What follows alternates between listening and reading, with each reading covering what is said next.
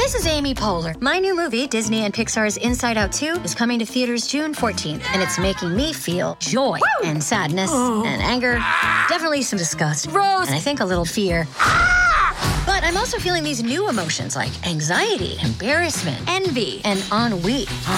It's what you call the boredom. Okay, that one was weird. It's gonna be the feel everything movie of the summer. Disney and Pixar's Inside Out 2, rated PG, parental guidance suggested. Only in theaters June 14. Get tickets now. This episode contains explicit language.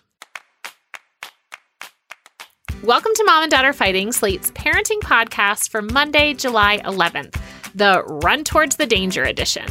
I'm Elizabeth Newcamp. I write the homeschool and family travel blog Dutch Dutch Goose. I'm the mom to three littles Henry, who's 10, Oliver, who's 8, and Teddy, who's 5. We live in Colorado Springs, Colorado. I'm Zach Rosen. I make the Best Advice Show podcast. I live in Detroit with my family. My oldest Noah is four, and my youngest Ami is one. I'm Jamila Lemieux, a writer, contributor to Slate's Care and Feeding Parenting column, and mom to Naima, who is nine, and we live in Los Angeles. Well, this week we are excited to welcome filmmaker, writer, and former child actor Sarah Polley to the show. Yes, Sarah Polley is truly one of my favorite filmmakers. She made Away from Her, Take This Waltz, and Stories We Tell, which is one of my favorite documentaries ever. And she's the author of a new collection I actually recommended a couple months ago uh, a new collection of stories called Run Towards the Danger. And that title, Run Towards the Danger, is some advice that Sarah got from a doctor after a fire extinguisher fell on her head, leaving her with just this terrible concussion that took her years to recover from. We're going to get much deeper into that story today. Oh my gosh. Well, I can't even imagine the road to recovery. Well, after a short break, we are going to hear Zach's interview with Sarah Polley. This podcast is brought to you by Progressive Insurance. Most of you listening right now are probably multitasking. Yep, while you're listening, you're probably also driving, cleaning, exercising, or maybe even grocery shopping. But if you're not in some kind of moving vehicle, there's something else you can be doing right now getting an auto quote from Progressive Insurance. It's easy and you could save money by doing it right from your phone. Drivers who save by switching to Progressive save nearly $750 on average, and auto customers qualify for an average of seven discounts. Discounts for having multiple vehicles on your policy, being a homeowner, and more. So, just like your favorite podcast, Progressive will be with you 24 7, 365 days a year, so you're protected no matter what. Multitask right now. Quote your car insurance at progressive.com to join the over 28 million drivers who trust Progressive. Progressive Casualty Insurance Company and affiliates. National average 12 month savings of $744 by new customers surveyed who saved with Progressive between June 2022 and May 2023. Potential savings will vary. Discounts not available in all states and situations. Okay, round two. Name something that's not boring. A laundry? Ooh, a book club. Computer solitaire, huh? Ah, oh, sorry. We were looking for Chumba Casino. That's right. ChumbaCasino.com has over 100 casino style games. Join today and play for free for your chance to redeem some serious prizes. ChumbaCasino.com. No purchase necessary. Full prohibited by law. 18 plus terms and conditions apply. See website for details. Okay, we are going to get to our talk with Sarah Polley now. Before she became a filmmaker and a writer, she was an actress. When she was nine, she starred as Ramona Quimby in the TV series based on the Beverly Cleary novels and she was the star of a Terry Gilliam movie when she was around that same age, The Adventures of Baron Munchausen. As a teenager, she was in Go. I don't know if you ever saw Go. It's kind of a classic if you were born in the mid 80s. Um, she was in The Sweet Hereafter, a bunch of things. And now she's a parent to three kids. In our conversation, we talk about her kids, her own boundaryless childhood, and the many ways in which suffering this wild traumatic brain injury in 2015 changed her as a person and as a parent. Here it is. You starred in a movie almost 20 years ago called My Life Without Me, where you play a young mom with terminal cancer. And that was well before you became a parent in real life, I believe. But did the experience of of dying on screen and like saying goodbye to your children in the oblique way you do in that movie, did that inform how you parent at all?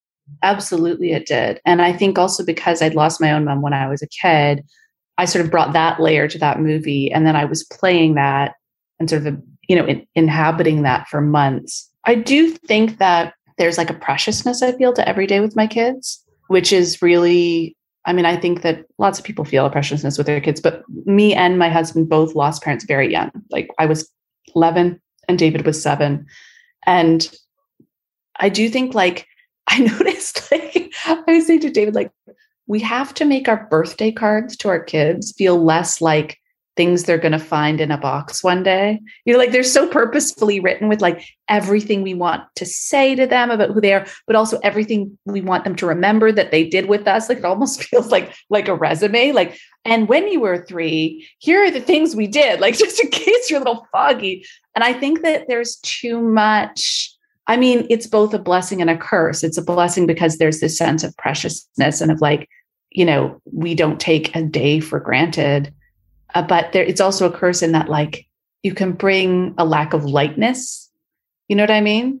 Like also great moments happen with kids with a lot of lightness. And it's not that we don't have that, but we could use more of it. I think we could use more of like this sense of this, this cloud over us that it, that it's could or would end. And, you know, we've all known people who've died when their kids are far too young. And that certainly like informs a lot of how I make choices about how much time I spend with my kids, what I do with them, um, but then you screw up just like everybody else. And that's what's really disappointing. Do you get disappointed in your parenting a lot? Yes. I feel like that's my baseline state is disappointed in my parenting. And it's weird. Like a friend of mine has this theory, which isn't backed up by anything at all, but I like it as an idea. I mean, I don't like it as an idea, but I, I sort of, it rings true for me, which is that COVID, like when people get kind of bad case of it, kind of hits you where you're weak. So, like, you know, I have a friend like all their injuries were hurting again that they'd resolved over a long time. Like I had really bad asthma. But one of the things that came back for me was like I'd been working on my guilt around parenting and around like just feeling guilty all the time about what I was doing and not doing. And COVID sunk me back three years. Like that month was just like every moment of every day I was reanalyzing about like what I had, you know, done wrong. And you're saying when you had COVID? When I had COVID, yeah, I just went into this guilt spiral around my parenting, which is my weak spot for sure and it's not helpful for my kids. Like what I've noticed is when I've licked it, not licked it completely, but when it's gotten better and I've been letting myself off the hook more and actually like not caught, caught in a guilt spiral, they're so much happier. I'm a way better parent. You know, like they feel it. Like guilt is just like not of service to anyone. And my 10 year old said it to me the other day. Like I was so upset because I'd lost something that they needed for school and we were late and I was kind of like upset with myself. And I was like, I can't believe I did this. I can't believe we're going to be, I'm going to make you late. And I haven't found this thing. And Eve just turned to me and went, you know, the only thing that's actually going wrong in this house right now is how angry you are at yourself. Nothing else is actually that big a deal. Your 10 year old said that? Yeah. So good. And I was like, that's so helpful. Thank you so much. They were like, if I, you know, if I'm a few minutes late for school, no one's going to really care that much. If I forget this thing, my teacher's going to understand. But having to be in a house with you being really upset with yourself, like that sucks. I mean, you experience parental guilt. I know this. I know this about of you. Course, of course. Yes. it's just, and so what have you just found? knowing helpful? that it's we have a billion opportunities to be better.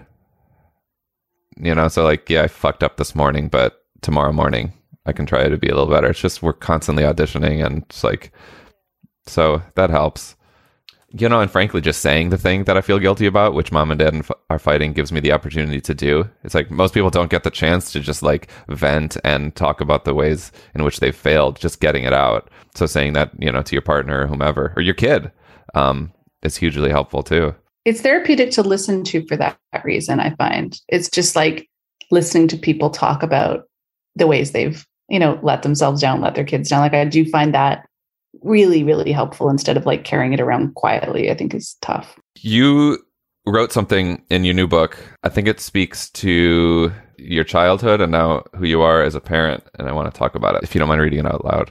I'm constantly comparing the boundaryless childhood I had with my own children's, wondering if I'm protecting them enough or if I'm being overprotective in response to feeling too vulnerable myself.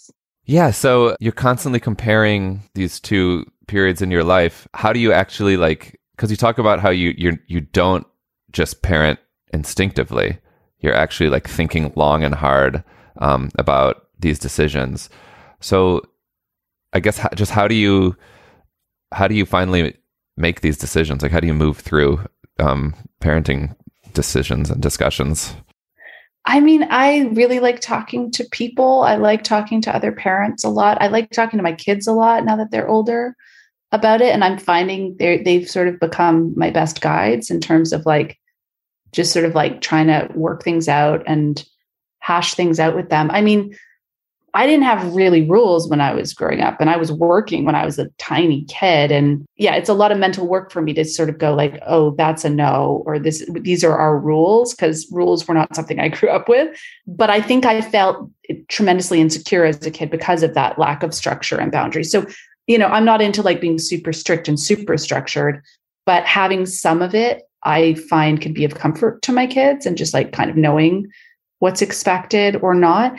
But i i also feel like i'm discovering more and more that my kids are very very different from each other and need very different things from me which isn't to say like more for my personality for each one of them but like i'm becoming more attuned to one kid needing one thing and another kid needing another. And that doesn't mean like different sets of rules for everybody but just an awareness that i don't want to be this like monolithic set of boundaries and rules. Like it's, I don't know who I'm doing that for or why. I'm finding more, uh, it's turning into more conversations. And, and again, like it goes back to the thing of like reanalyzing your own stories and what you're bringing into the present from the past. I've had this really interesting experience lately with Eve, where, you know, Eve is obsessed with being a child actor. And I was traumatized by being a child actor. It was awful for me. And I've been very vocal and written a lot and talked a lot about how damaging I think it can be for kids to be in film and television professionally. So, as a sort of antidote to that, we've set up, you know, here's this musical theater club you can do, here's a camp you can do. And that's been great. But Eve's been really consistent. No, I want to do this professionally.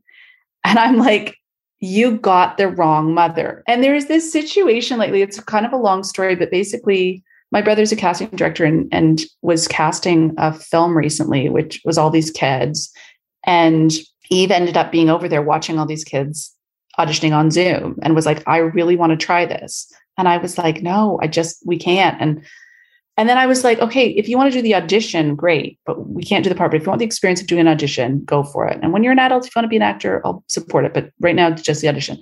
So Eve did really well. And then, you know, there was suddenly a lot of interest in Eve doing it. And I had to su- suddenly go like, oh my God, like I watched the director. She was amazing with kids. Like I would be the adult with Eve on set. Like, would this be so bad? And I remember going to a friend of mine who's like my sort of wise person in my life. And he just really thoughtfully said, Do you have a red line around anything else, like as a parent? And I said, No. Like everything else is something I'd w- at least willing to have a conversation about.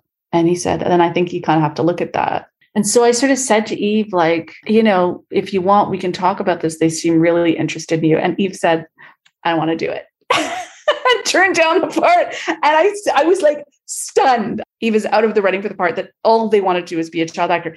And I just wonder, I mean, I'll talk about this with Eve in 10 or 20 years and get more clarity. But my gut is that there was a sense that I was bringing my own childhood garbage to a conversation. And until that got broken down and taken out of the way, like Eve was going to push and push and push. And then it went away. And Eve was like, okay, we're all clear now. Cause like that was this red line I was bringing from my own experience. That was, you know, do I think kids should act professionally film? No, I, I actually just think if a parent is asking my advice, no, my answer is no, wait till they're older. But, you know, this was a very specific situation where I, as a formerly traumatized child actor, would be chaperoning this kid with this great director um, and I was bringing the same red line, like I was unwilling to look. And I just think it's interesting how I feel like my kids sensed that. And the reason they were pushing and pushing on this specific issue beyond actually genuinely loving acting was like, I smell a rat here. Like, this isn't like you. And I think I was bringing my own story to my my relationship to my kid in a way that wasn't quite fair. And so, are they not asking anymore to be a, a professional actor? Not really. Oh my god! Not really. Wow. Seems to have died down. They're doing their like amateur theater thing. I'm super happy with it, and like kids theater groups. So it may come back up, but yeah. That's incredible. I think it was like a psychological test. And you passed. I think I did. It, I mean, I think I did. I wish it, I hadn't spent two years being like, absolutely not. You got the wrong mother for this. but yeah. Can we talk about the fire extinguisher? So, October 20th, 2015. Can you bring me back to that date at the YMCA? Yeah, sure. I was at my local community center and I just finished doing a swim and I realized I'd left my blow dryer the fall the week before and I went rummaging around in the lost and found bin and it was like kind of I had to like sneak past this giant freestanding poster to get to it, which meant I could only access it from like underneath this giant industrial sized fire extinguisher. And when I stood up, it dislodged the fire extinguisher with my shoulder somehow and it smashed on my left side of my head. And what ensued from that was like three and a half years of struggling with a pretty debilitating concussion. And I had good periods in there, but never back up to my original baseline and a lot of periods where I was just not functional. So much so that you are just on the sideline as a parent, right? Yeah. There was a lot of like not being able to take the kids to swimming or not being able to walk them to school. And, um, you know, I managed to find really great ways of spending time with them in that state. Like I, I learned to be more still and like sit on the floor and like I did a lot of that anyway, but it was really forced me into this getting out of the type A, getting everything done mode and into a very present mode with them. But it was also really hard to not in those times be able to be more actively involved with their life in the outside world. I'm just curious from like a logistical perspective. Your partner a wonderful person. What was that like watching him carry so much extra parental weight on, on his shoulders? I mean, he there was there were periods of time where he was having to do almost everything. And,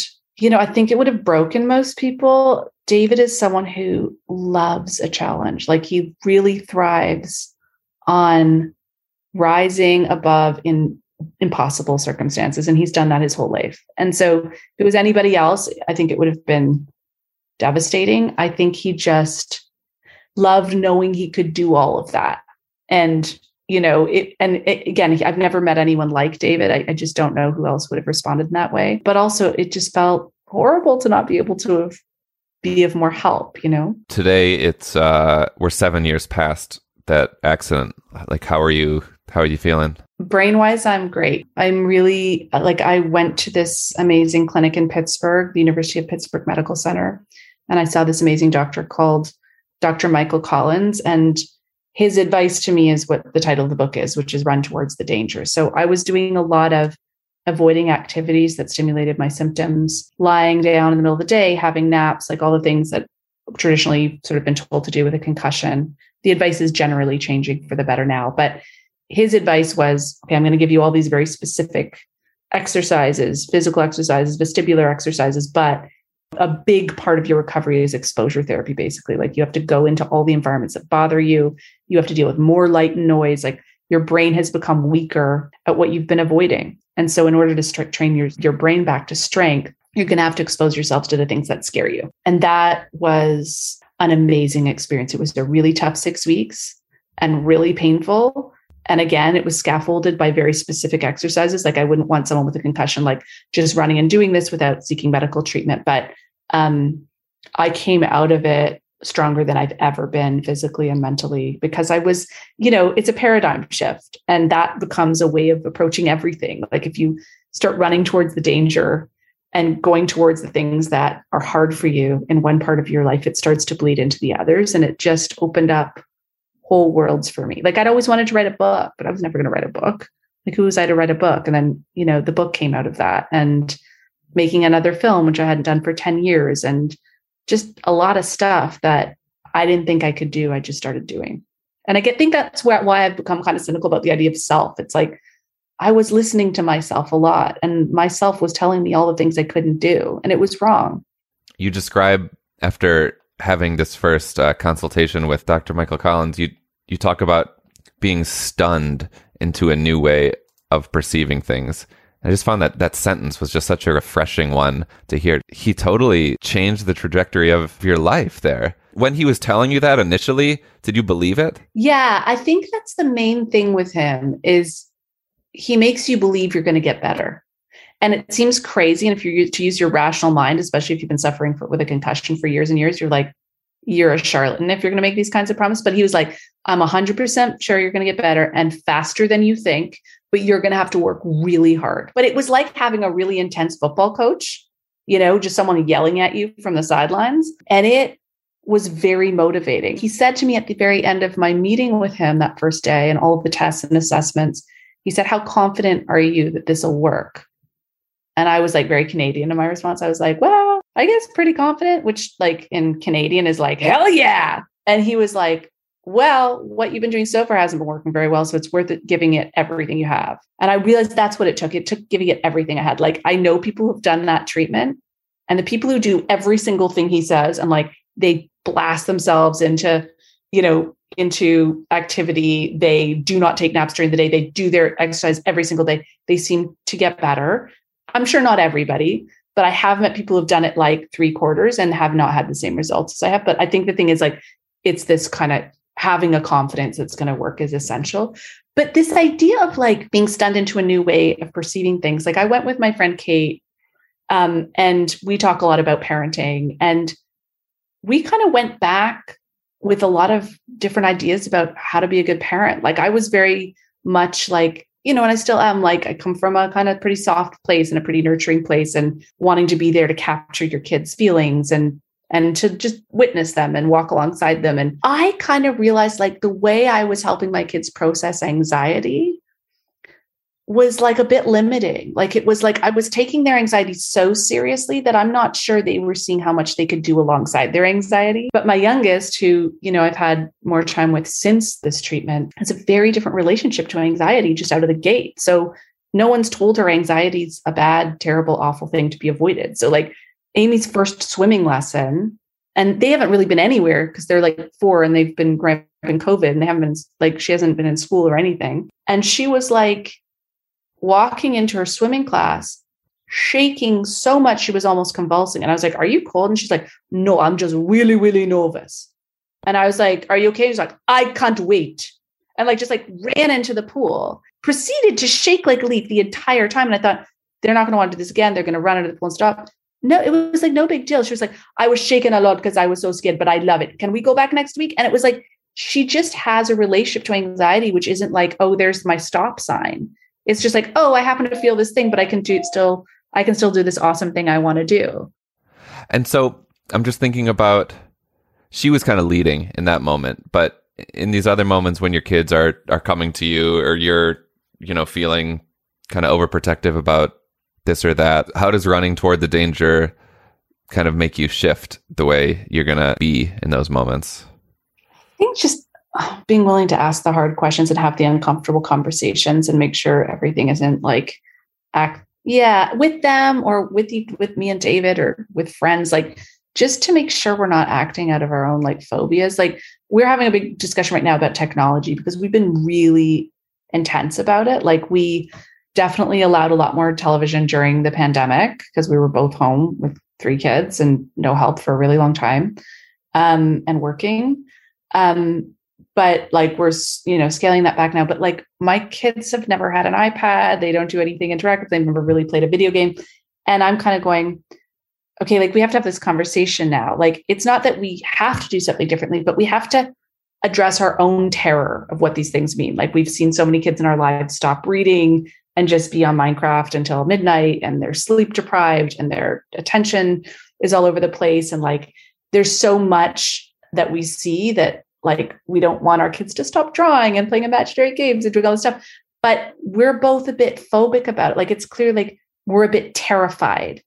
And I don't think it's a good place from which to be making decisions. Like I think what we have to do now is like do some really intense research about like some of these things may not be as harmful as we think. Some of them may actually be really creative. How do we put boundaries and limits around them? Is that possible? What are our kids missing socially by not being the kid who's playing online with their friends at night? Is that worth the trade-off? Maybe it is. Like i'm not convinced we're right or wrong here but just being willing to have the conversation that scares us because for some reason both of us bring a lot of fear to this conversation. It may be because both of us spent most of our childhood just like sitting in front of a TV endlessly. But I think the thing is, is to actually like have the questions and find out as opposed to just being like, don't bring that thing into my house. because, you know, it's not, doesn't seem particularly healthy. Just to finish, what are you most excited about today about being a parent? I just love how it changes all the time. Like I just love I mean I used to I used to not like that as much. I'm like I think by nature kind of a control freak, but I'm changing. But I feel like I used to hate how you just have worked something out and the rug would get pulled out and you had to relearn everything because they're always in motion. And now I just love that. Like I love I love that there are these like new people developing like every few months. And my kids are just in a really sweet spot right now. All of them just seem very happy with their lives at the same time, which with three kids is, I think you've got to treasure these moments. I don't think they come often. I think one thing I'm really loving is like when we make time to have one on one time, you know, because they're, it's so fun all being together, but just having those long conversations and getting to give them all of my attention as opposed to always being divided. I'm really loving like my oldest two kids who are eight and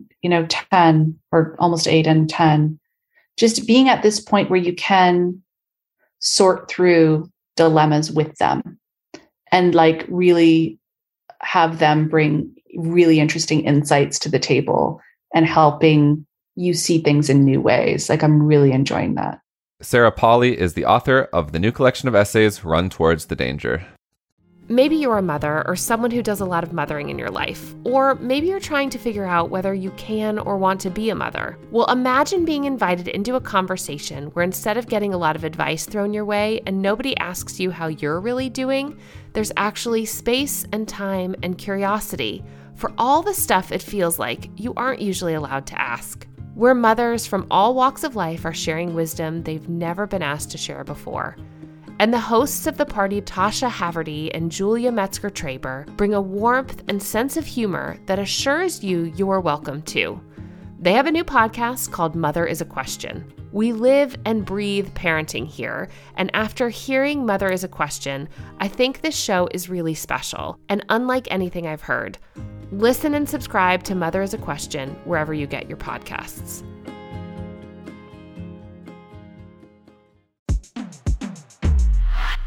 Hey, Slate listeners, I'm Christina Cauterucci, the host of Slow Burn Gays Against Briggs. I want to tell you about a special event we're doing at the Tribeca Film Festival in New York City on June 13th. To celebrate this new season of Slow Burn and Pride Month, we're hosting an exclusive live taping of the show with special guests, including civil rights activist and Black Lives Matter organizer DeRay McKesson, comedian and singer Esther Fallick, Eric Marcus, the host of Making Gay History, and Sam Fader, director of the Netflix documentary Disclosure, about the depiction of trans people in film and television. We'll dive deeper into this season and talk about the lasting impact of the Briggs Initiative and the continued fight over LGBTQ rights in schools. It'll be the perfect way to celebrate Pride Month this June with LGBTQ stories and voices across generations. Again, that's June 13th at the Tribeca Film Festival in New York. You can get tickets now at tribecafilm.com slash slowburn. Hope to see you there. Okay, well, it's time for some recommendations. Jamila, what do you have for us? I am recommending Lemon Perfect lemon water. It is water that has a tiny little bit of lemon juice and a little stevia in it. So it's not quite, you know, grandma's lemonade, but it's a sweet enough treat. We've had the conversation with the pediatrician about cutting out juice, which was something that we weren't really drinking anyway. But if you're looking for something to replace juice for a kid or an adult who's water adverse, I would suggest trying Lemon Perfect. It's pretty tasty. I am recommending the Pinna, which is an app that um, has podcasts and audiobooks just for kids with our kind of extremely heavy consumption of audiobooks and podcasts combined with the road trips we're taking this summer. I was trying to figure out a way that like everyone could kind of listen to what they wanted some in the car without us having to play everything um, all as a family. Although I do love some family listening, it's nice also to have those options like when we're laying down at night. And this kind of has everything in one place. You can download stuff. It's got audiobooks. It's got your um, typical kids podcasts, your uh, Julie's Library, things like that on there. But they also have some really great original podcasts that the kids are enjoying. So we've been doing Pinna, which is an app. You know, you pay for the service, but we've been giving it a try for the summer. There's some free podcasts on there you can listen to and give a try as well. Full disclosure, Peanut is owned by our parent company, Graham Holdings. But this isn't an ad. We are using this in the car and have just really come to enjoy this as a way to have the kids have some control over what they're listening to without me worrying about it. And lastly, I'll recommend Sarah Polley's films. We've talked a lot about Sarah Polly today, but she's really incredible. And if you want a really just incredible documentary, Stories We Tell, it's about Sarah trying to figure out this burning question she's trying to solve um, about her family. It'll make you think in new ways about your family and how stories shape us all. It's a masterpiece, I think. And I think you can watch it on the IMDb app for free right now. Awesome. Well, that's it for our show. We'll be back in your feeds on Thursday. Subscribe to the show so you don't miss it. If you rely on this show for parenting advice, consider signing up for Slate Plus. It's the best way to support the show. Members will never hear another ad on any other Slate podcast. To sign up now, go to slate.com slash mom and dad plus. Again, that's slate.com slash mom and dad plus. This episode of Mom and Dad Are Fighting is produced by Christy Taiwo Makanjuola, Jasmine Ellis, and Rosemary Belson. For Zach Rosen and Jamilah Lemieux, I'm Elizabeth Newcamp. Thanks for listening.